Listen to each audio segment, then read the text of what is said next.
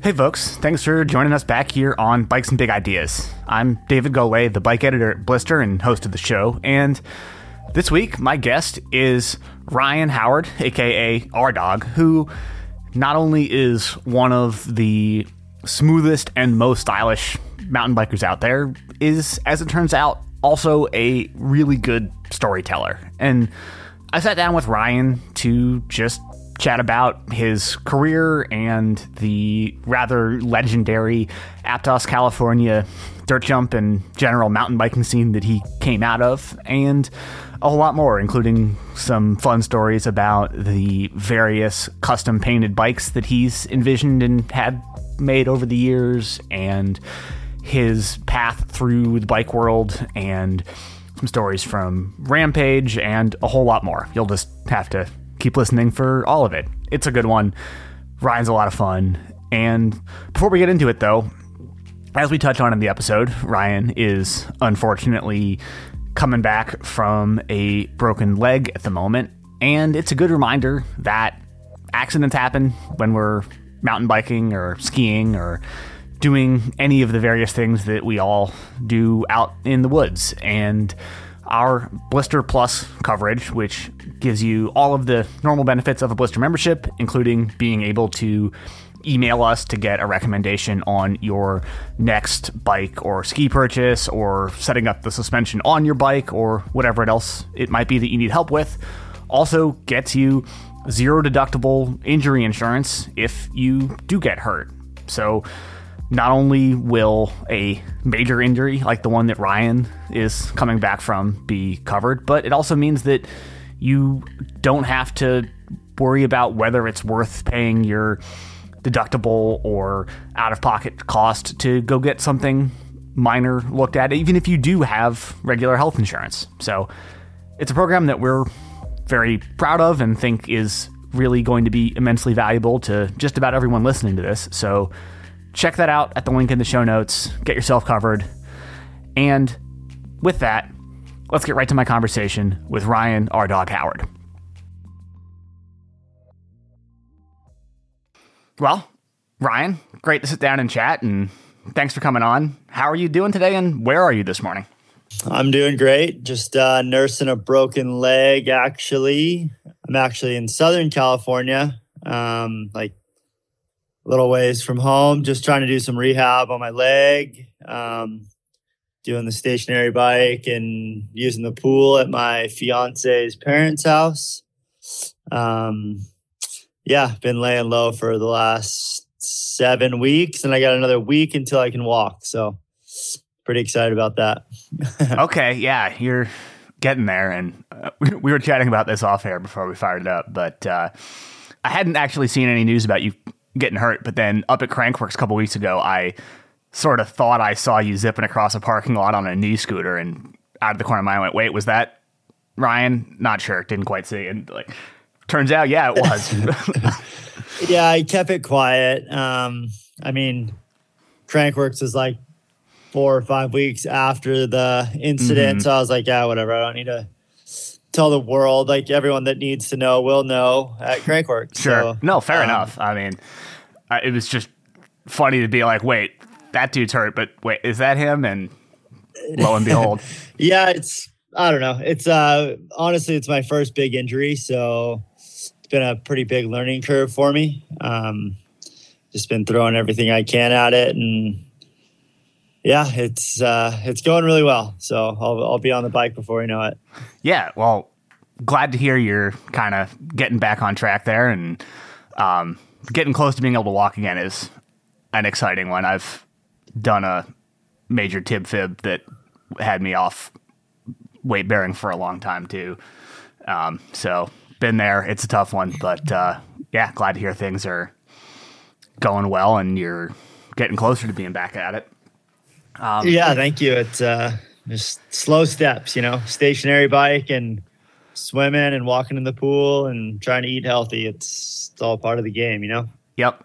No, it sounds like you got the right stuff going there at least. And uh, just hope things continue going smoothly with that or as smoothly yeah, as yeah, you can. Thank you.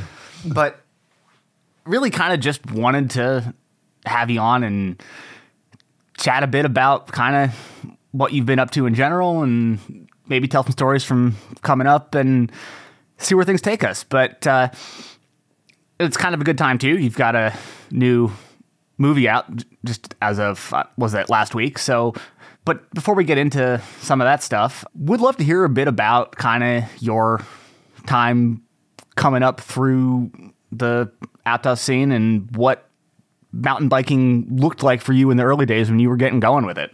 I mean, very lucky to grow up in that little town, especially with uh, all the other athletes that came out of Aptos, you know, like the McCaul brothers and Greg Watts, Jamie Goldman, Alex Reveles. And I mean, that that's just the people that are from there, you know. Um, that's not even the people that moved to town once it was once like post office was thriving and all that. Um, yeah, it, it was an exciting time for sure, and we had it better than we knew because uh, once it was gone, we're like, whoa, like that had a huge impact on not only the the Aptos scene, but the mountain bike world in general. Um, but yeah, I, I, had a lot of good uh, um, people to look up to. You know, the like Cam and Cam and Jamie and Greg, like they were traveling and riding and filming and doing contests and um, Tyler McCaul and myself and Alex Reveles, we were kind of just like the generation below them. So we're like, well, that's that's sick. Like you can make a career out of this.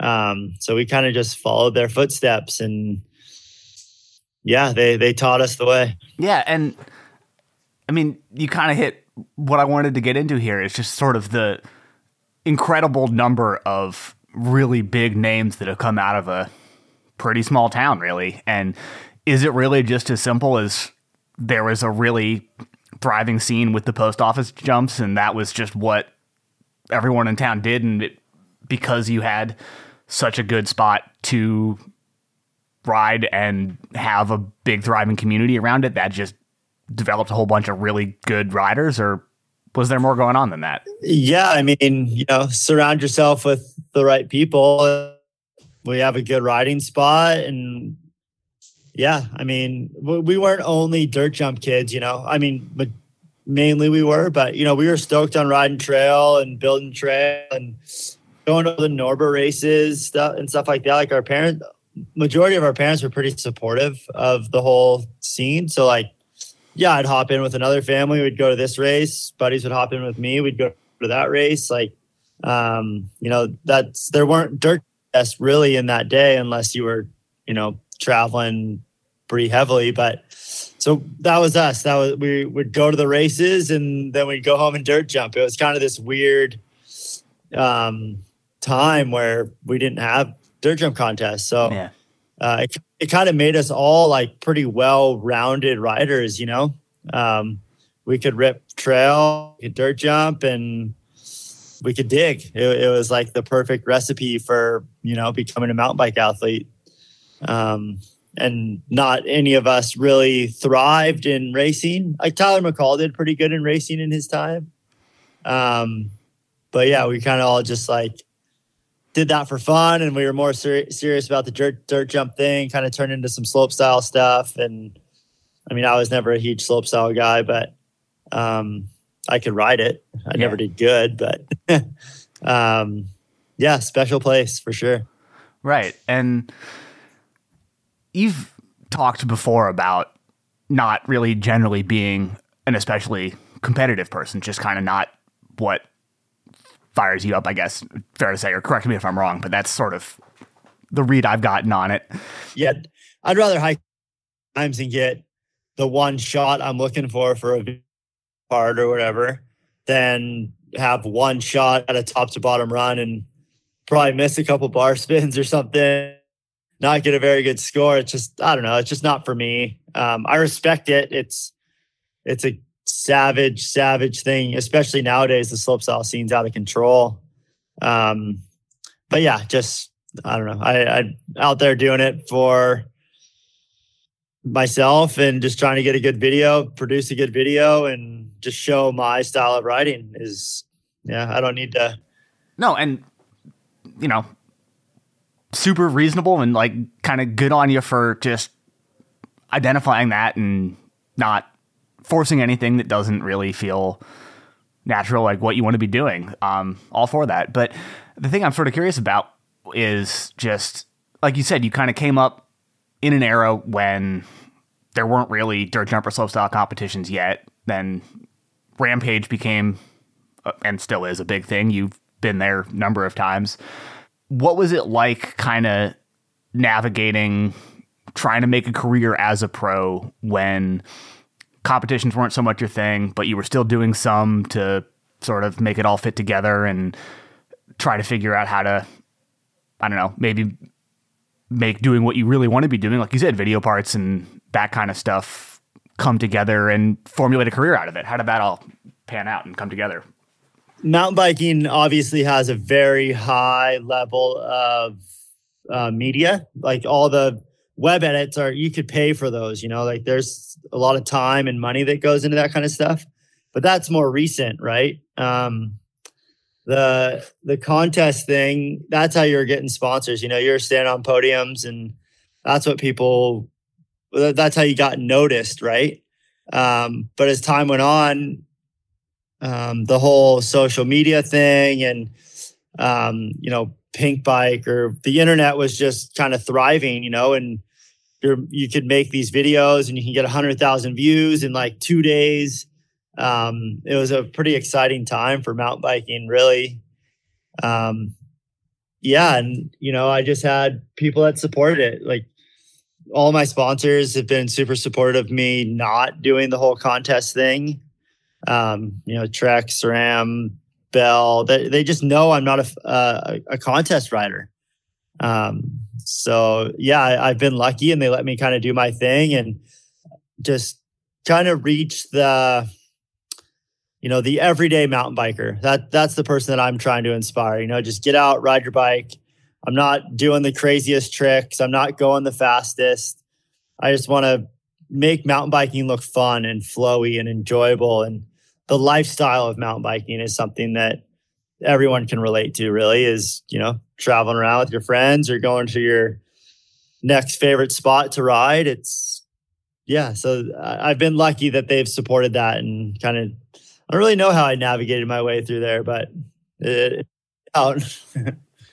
I mean, does it feel like the type of path that you've wound up on has become a sort of more clearly established one and one that is easier to navigate these days? Like you said, with sort of just the changes in the media landscape and the fact that sort of just tons of video edits have become a commonplace thing for folks to do. yeah, totally. Um, you know, I I have a lot of inspiration from other sports such such as like surfing and snowboarding and skateboarding, like and and moto. Even like a lot of these guys never do contests; they're just free surfers and they film video parts. They go all these crazy spots and get clips, and you know, it's it's a common thing, but in mountain biking, it wasn't really yet. Not saying I pioneered the way, but like there, it wasn't a thing. Um, you know, you you would have to do the contest, and then you would film your disorder part throughout the year at these contests. You know, it's that's like what the McCauls were doing, and Andreu and Claw, and they all were travel around doing the contest and filming at the same time. But yeah, no one was like really a hundred percent into the filming thing. Um, but yeah, it's it's way more common now. Like look at Brandon Semenuk. He's he only films videos. Um, so it's yeah, there, there's a lot of people that do it. You know, contests aren't for everyone. So just kind of gotta make make your way around the sport you love. That all makes very good sense. I'm curious to hear though about you know you have, for example, been at Rampage a few times, and what was it like for you? Kind of trying to motivate yourself to go do, especially a competition that's that burly and that consequential and that just you know everything that Rampage is when competing generally speaking is not really just the thing that's kind of getting you fired up broadly speaking yeah totally um i actually dug for Brandon for two years before I even really even rode in Utah. Um, so I really got a lay for the land and kind of how it all works. And um, I was honest, honestly a bit surprised when I got the Rampage invite the first year. Um, but my mindset was just go there and just get one under your belt, do it for yourself. I don't care how I do, you know, like it, it's a part of the experience. It's a legendary thing to do for the sport, you know, just to be a part of it. Even if I did get last place, whatever. Um, that, that was kind of my take on it. I did it four years. Um, I qualified when they had qualifying. I qualified once, and then the last year it was just straight to final, so you didn't have to qualify. Um, but yeah, like I said, I wasn't there to win. There's dudes out there that are like legit risking their life for that to stand on that podium and you know, if I can go build a line that's fun to ride and make I can make it look good and you know do my one trick a 360 and a, a few whips. That, that's a win in my book. I mean, I, those dudes are so gnarly and on such another level that uh, yeah, there's no way I can compete. But just to be a part of it, I'm like so hyped and just to add that to my resume is yeah, uh, it's pretty unbelievable. So I'll take it. Yeah. And I mean, when you got that first invite, was there a part of you that's like, man, that's not for me. I'm not really a comp rider. It's not, or were you, pretty like, well, if this door's open, I better walk through it? Exactly. You know, and it's like I said, it's a legendary thing of the sport. You know, if people ask, like, oh, you're a mountain biker, have you been to like that red cliff place? And you can be like, yeah, I actually have. Like, um, and in that first year, it was more of an invite thing where you know a lot of my buddies were doing it too. So we like tag teamed a line, like built a line together, and you know it wasn't a crazy stressful environment for me, really. So, um, yeah, it was something I had to do, and then yeah, I just I did it three more times. to kind of bring it back around to Aptos and the post office jump stuff. I mean, a lot of people know the, the post office jump story pretty well, but to at least tell some of the kind of higher points of it, like I am just curious to hear what the scene around it was like when you were coming up. And you know, for folks who aren't familiar, it was this really legendary set of dirt jumps in in town, and um, I think one of the things that I find most interesting about it is just the fact that the way that the was it county land that kind of basically just after seeing this thing get built and seeing it thrive was actually pretty happy to make it legit for a while and I don't know. I mean tell us like what that was all like and you know were you guys ever approaching them trying to get it legitimized, or was it really their initiative to make that happen? And how did all that come together? First time I went to post office, I couldn't even dirt jump. I was like some cross country dork, you know? Um, and I rolled up. This was probably in 2001 ish. And I rolled up with a buddy, and he'd been there before. And the first thing I see is Cam McCaul and Tyler McCaul doing a train on what we called the double. And it was like the far left side of the park, biggest jump they had. Now I they did a train. I was like, oh wow, like I need to do that. Like I want to be a part of this, you know? Um yeah, and I would just go when no one was there and try and figure it out a little bit on my own so I wouldn't get made fun of. And um yeah, there was a lot of locals a lot of locals like just riding. You know, they weren't big names. None of none of them were big names at the time. You know, mountain biking was so new, and um, we were all on downhill bikes, which is funny.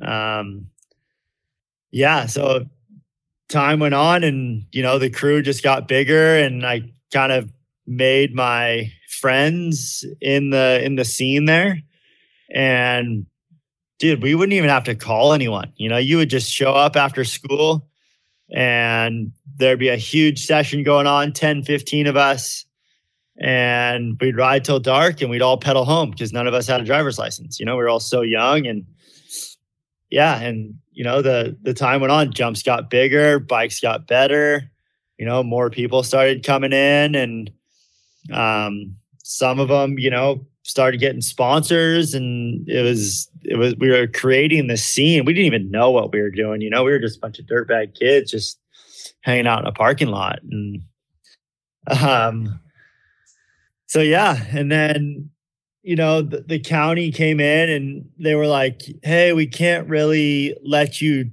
pedal down the street anymore because it was like a main two-way street into a neighborhood on a downhill. And that was how we got into the jumps and so they blocked it off and built us a huge roll in and we kind of had to start over building the jumps because everything all the speed came from the road and so they built us like this kind of jank roll in thing. Um, but we made it work and we got some excavators and started building because before it was like dirt jumps and then it kind of turned into like trails, like dirt jump trails, whether it was hips and, you know, proper lines instead of just like straight shot into one or three jumps, whatever. Um, we kind of started to figure out the flow of the park and what works and what doesn't work and yeah just the progression of not only riding but you know building um so yeah that's when the county came in and they're like hey we will let you guys do this um for a dollar a year we're going to lease it out to the county and until this place gets developed and we got a bonus eight years out of that little lot. Um, and you know, people are telling us, "Oh, it's going to get torn down in a year. It's going to get torn down in three years," but um, didn't keep us from, you know, we we dug until the last day, just because we were all so passionate about it, and that was our spot. And that was, yeah, we would literally go every day in the evening. Like the evening sessions at post office were were legendary um, yeah, all the way until the last day we were we were there. I don't know. I there's still just a part of me that really likes the bit that the county was so willing to work with you guys and legitimize it rather than just, you know, it, it would have been so easy for them to be like, there's this problem with these guys using the street as the run in. We got to shut the whole thing down. And okay, we got really lucky actually. This is what I was going to ask. Like, how did this come about? These two brothers that rode, their dad was like pretty high up at this um, company called Barry Swenson, and they were the ones that were going to uh, develop the land. So they owned the land, and eventually they were going to develop it, but their kids rode. And so this dude was just like, nah, nah, you guys just stay here, do your thing until um, it's developed and yeah, the the kids, the the two brothers actually were they were great riders. You know, they they were right in the scene. They were you know progressing with all of us, and yeah, so his dad, their dad, kind of made it happen for us, which was unbelievable. Really, you don't really hear those kinds of stories, especially with you know the county and lots of money and like land that's pretty desirable. Um, yeah, we were so lucky. We didn't even know it really at the time, but um, you look back now, you're like, how did we just have dirt jumps with an ocean view in the middle of town? Like that's insane. That's what I mean. That's yeah, incredibly serendipitous, and well, I mean, look what we got out of it. Yeah, totally. So, I mean, th- those are all my friends for life. You know, that's those are stories for life. That that location just had so much history and just to the sport, not only the town but the sport as well. Because like, man, people would come from Norway and Spain and like all over Europe just to, hang out with us in the winter, and they'd stay at the the hotel down the street and for months on end and we would just ride every day you know? It's it was the winter spot for a long time. Uh, so met met a lot of really cool people that way as well. Yeah and where along this timeline did it start dawning on you guys that this was something that you could actually make a career out of rather than it just being the thing that you were doing because it was what you love doing? Yeah, I mean, uh, I remember the day I my mom came and picked me up from the jumps, or she tried to, and I was like, I don't want to go to hockey practice today. Like that sounds lame. Like I'm over it. I just want to stay here and ride. And she's like, Well, call your dad. I was like 14, maybe 15. And yeah, I I called my dad. I'm like, Dad, I quit playing hockey. I'm gonna ride bikes from now on. And he didn't take it too well, but you know, it all worked out in the end. Um, but yeah, just just seeing like Greg and Cameron and Jamie, you know, like get support, and they were traveling around, you know, going to Europe for contests, and yeah, just um, that's how I got introduced to Trek was through Cam and Ty, Cam and uh, Brandon.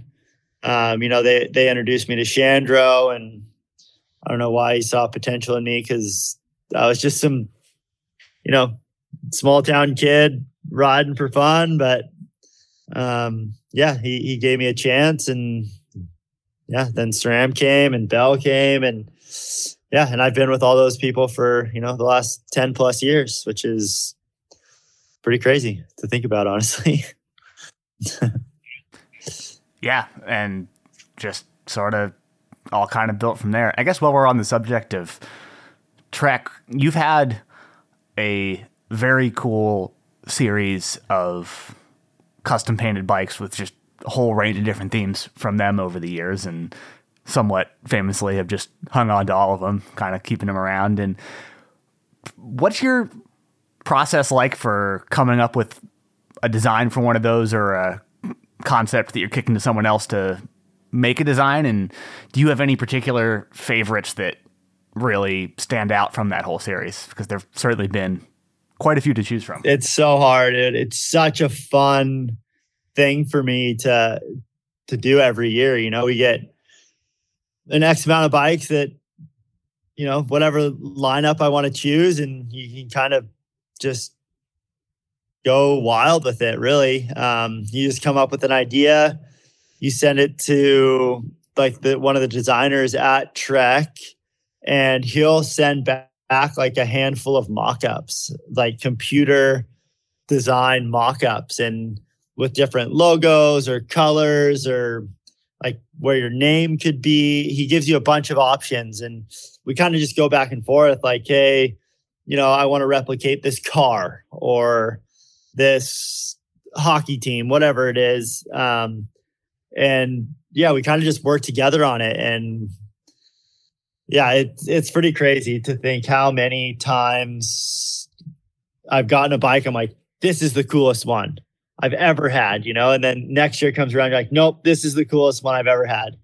Um, they they spoil us like crazy, and it it's not just me, you know, it's the team, like the whole C3 project, and now like Trek Factory Racing, they're getting insanely dope custom painted bikes as well. Um, but yeah, I've never sold one single custom painted bike because I'm going to want all those when I'm old, you know?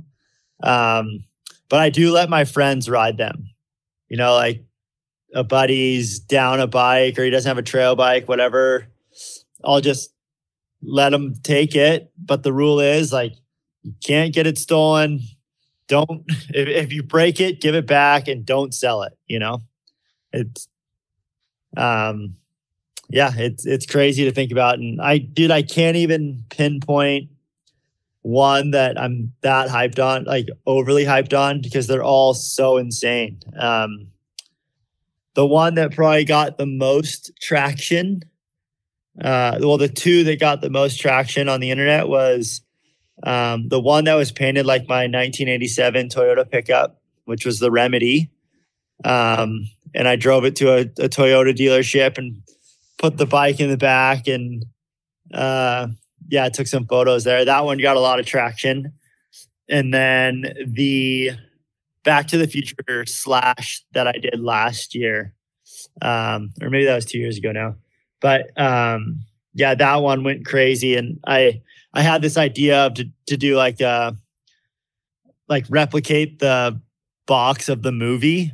So I dressed up as Doc and had like some crazy remote thing in my hand and try and do like just totally replicate it.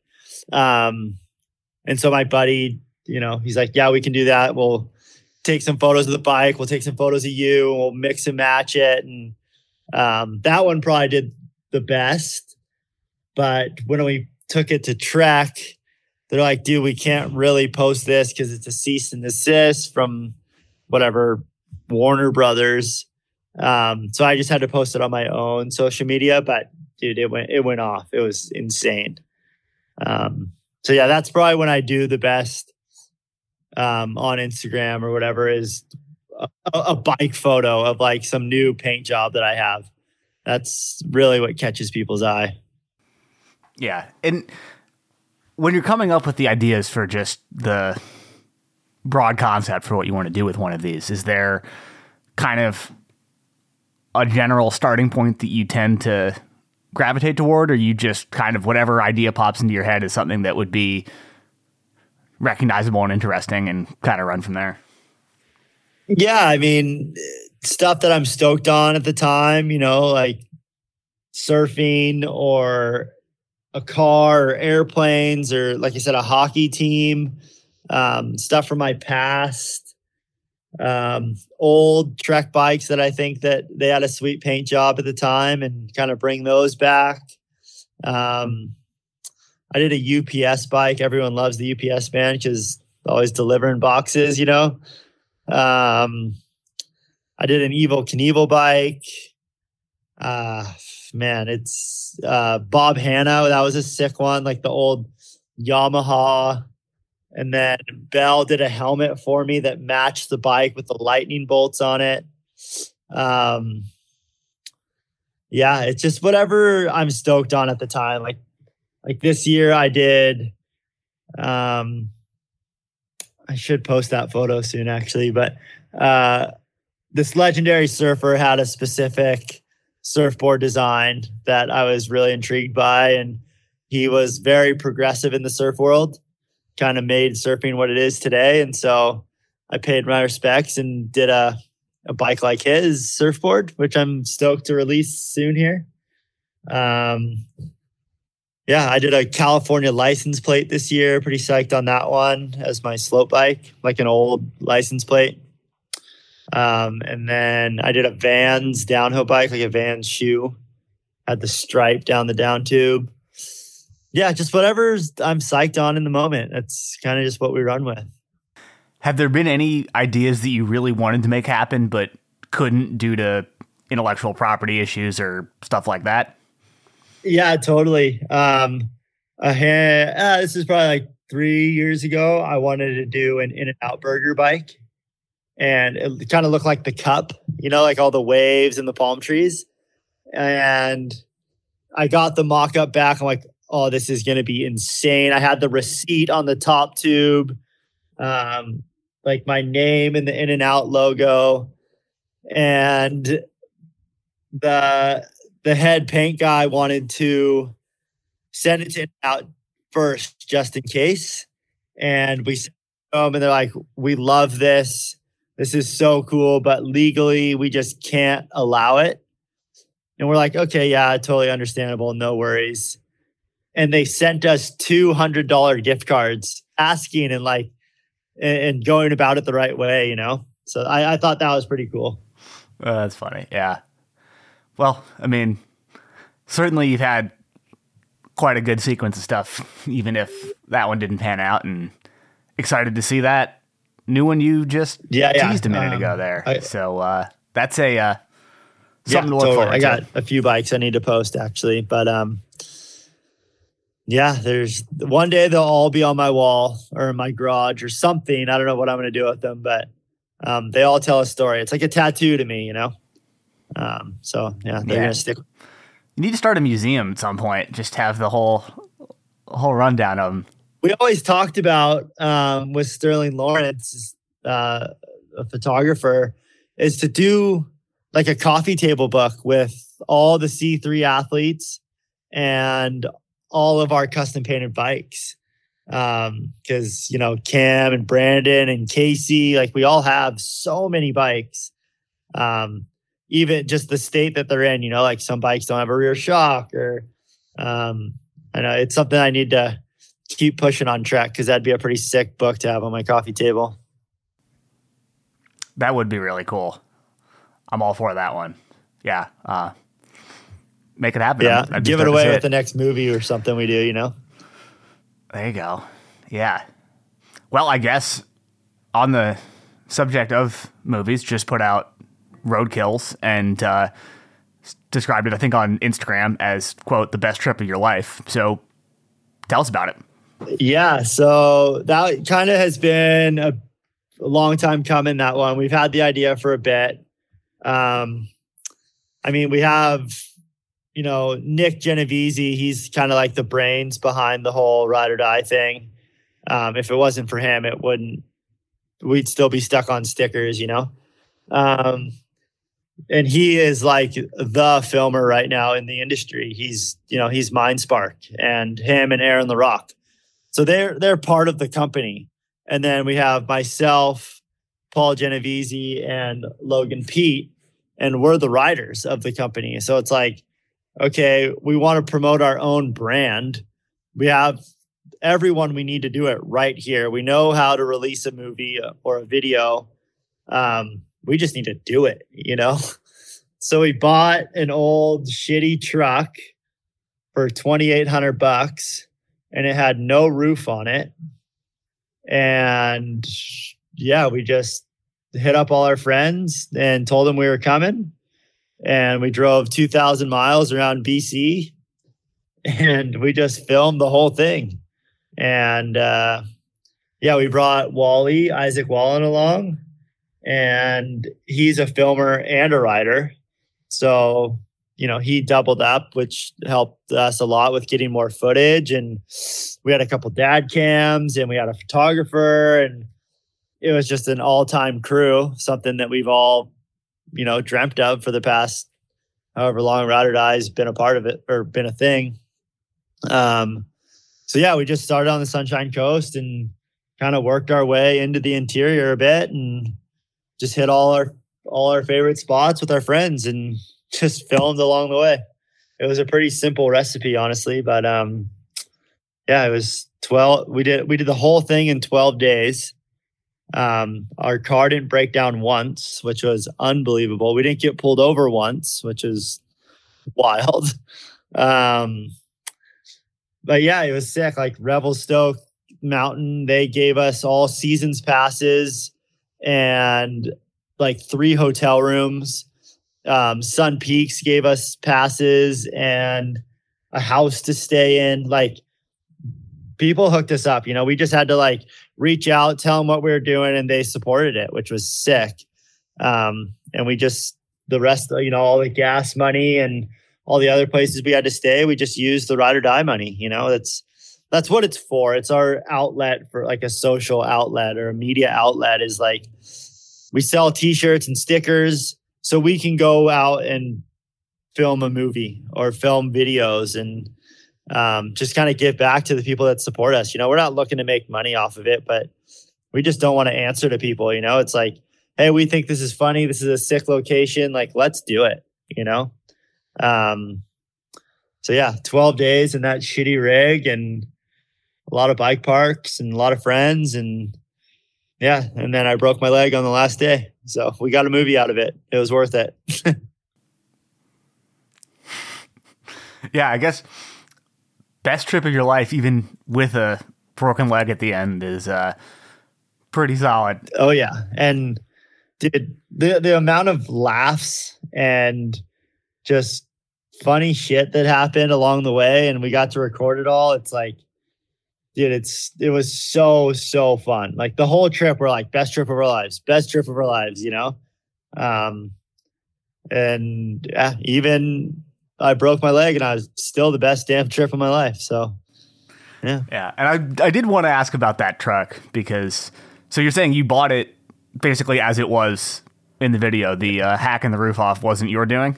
Nope, dude. We we bought it like that and for 2800 bucks and it was mint And yeah, for people who haven't seen this yet, you should just go watch the whole thing. But it's what uh, crew cab, long bed, Chevy, just with the roof sawzalled off, and then a little bit of a roll cage slapped in there.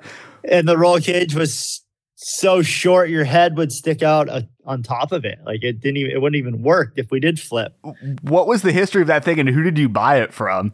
Okay, so we were in limbo about even buying a truck, and I was like, man, it's pretty lame to be on a road trip in like a Toyota Tacoma. Like, let, let's let's have like a centerpiece, you know, let's have a mascot to this. And Toby Cali, the photographer, um, just moved to Golden and he was on Craigslist and it came up. He's like, dude, we need this. And it didn't take much convincing of the rest of the crew to do it. And so we sent Toby 2800 bucks.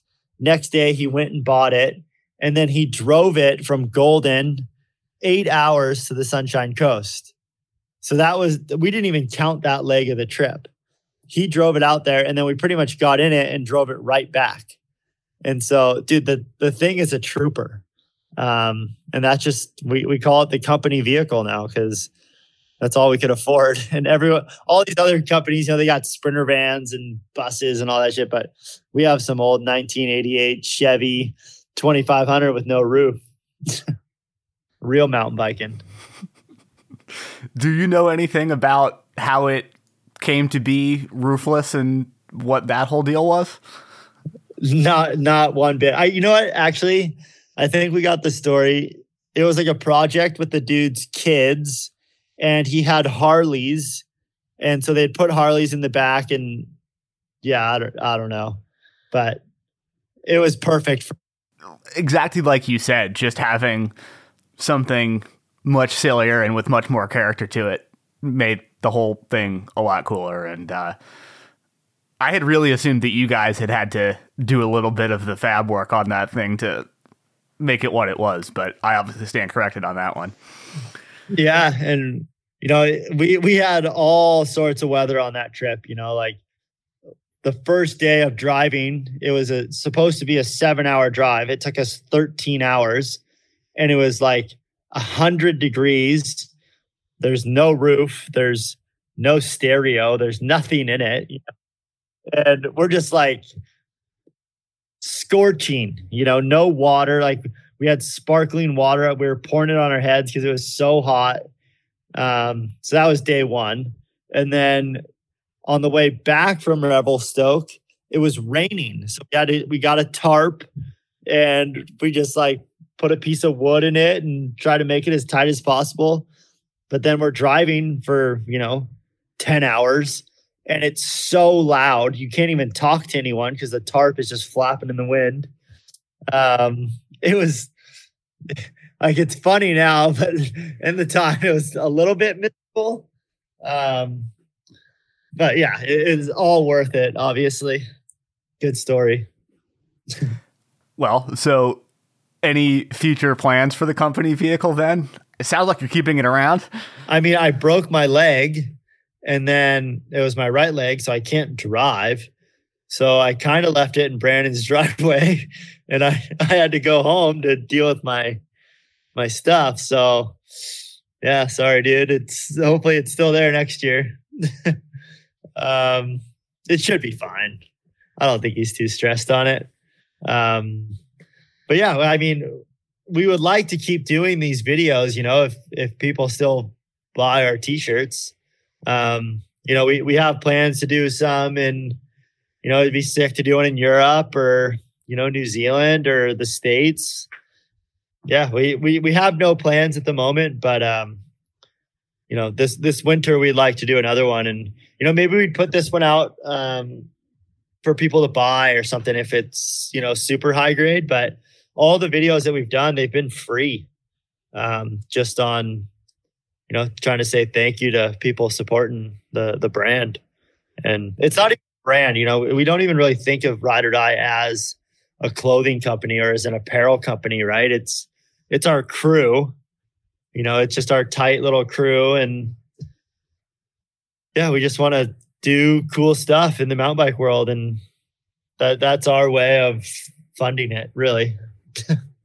Yeah, and obviously, I am sure at this point, having been laid up for a while, you're just itching to get back to it. But sort of more broadly or generally speaking, what kind of has you most fired up on a bike these days? Like, just what makes for the ideal day out for you, and what are you most frothing at?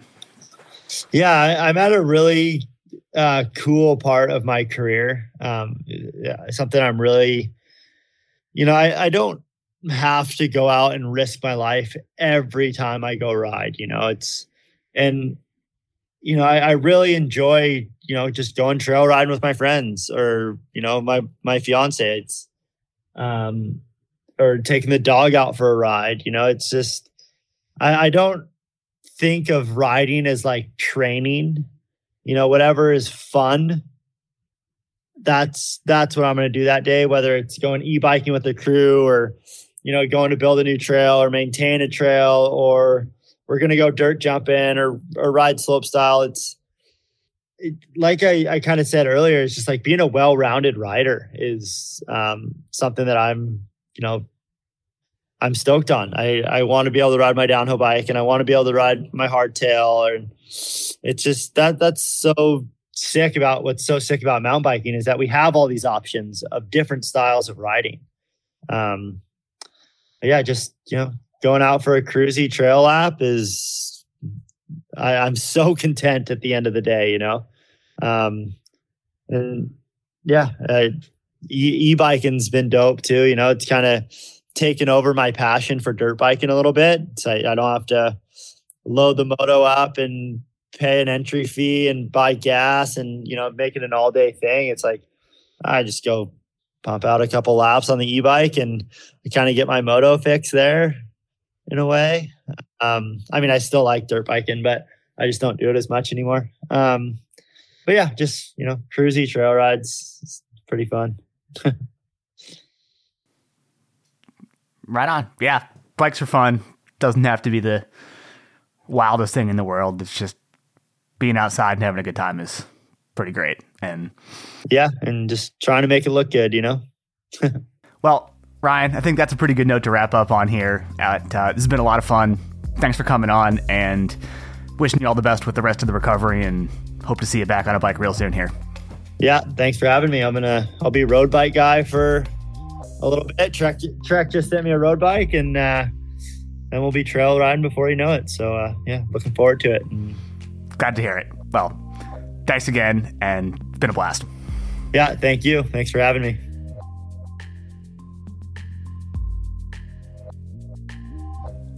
All right. That's it for this edition of Bikes and Big Ideas. And as always, we would appreciate you leaving us a rating or review in Apple Podcasts. I'd also like to say thanks to Ryan for the conversation, thanks to Taylor Ahern for producing the episode, and thanks to you for listening. From all of us at Blister, please take good care of yourself and everybody else, and we'll be back again next week. Bye, everybody.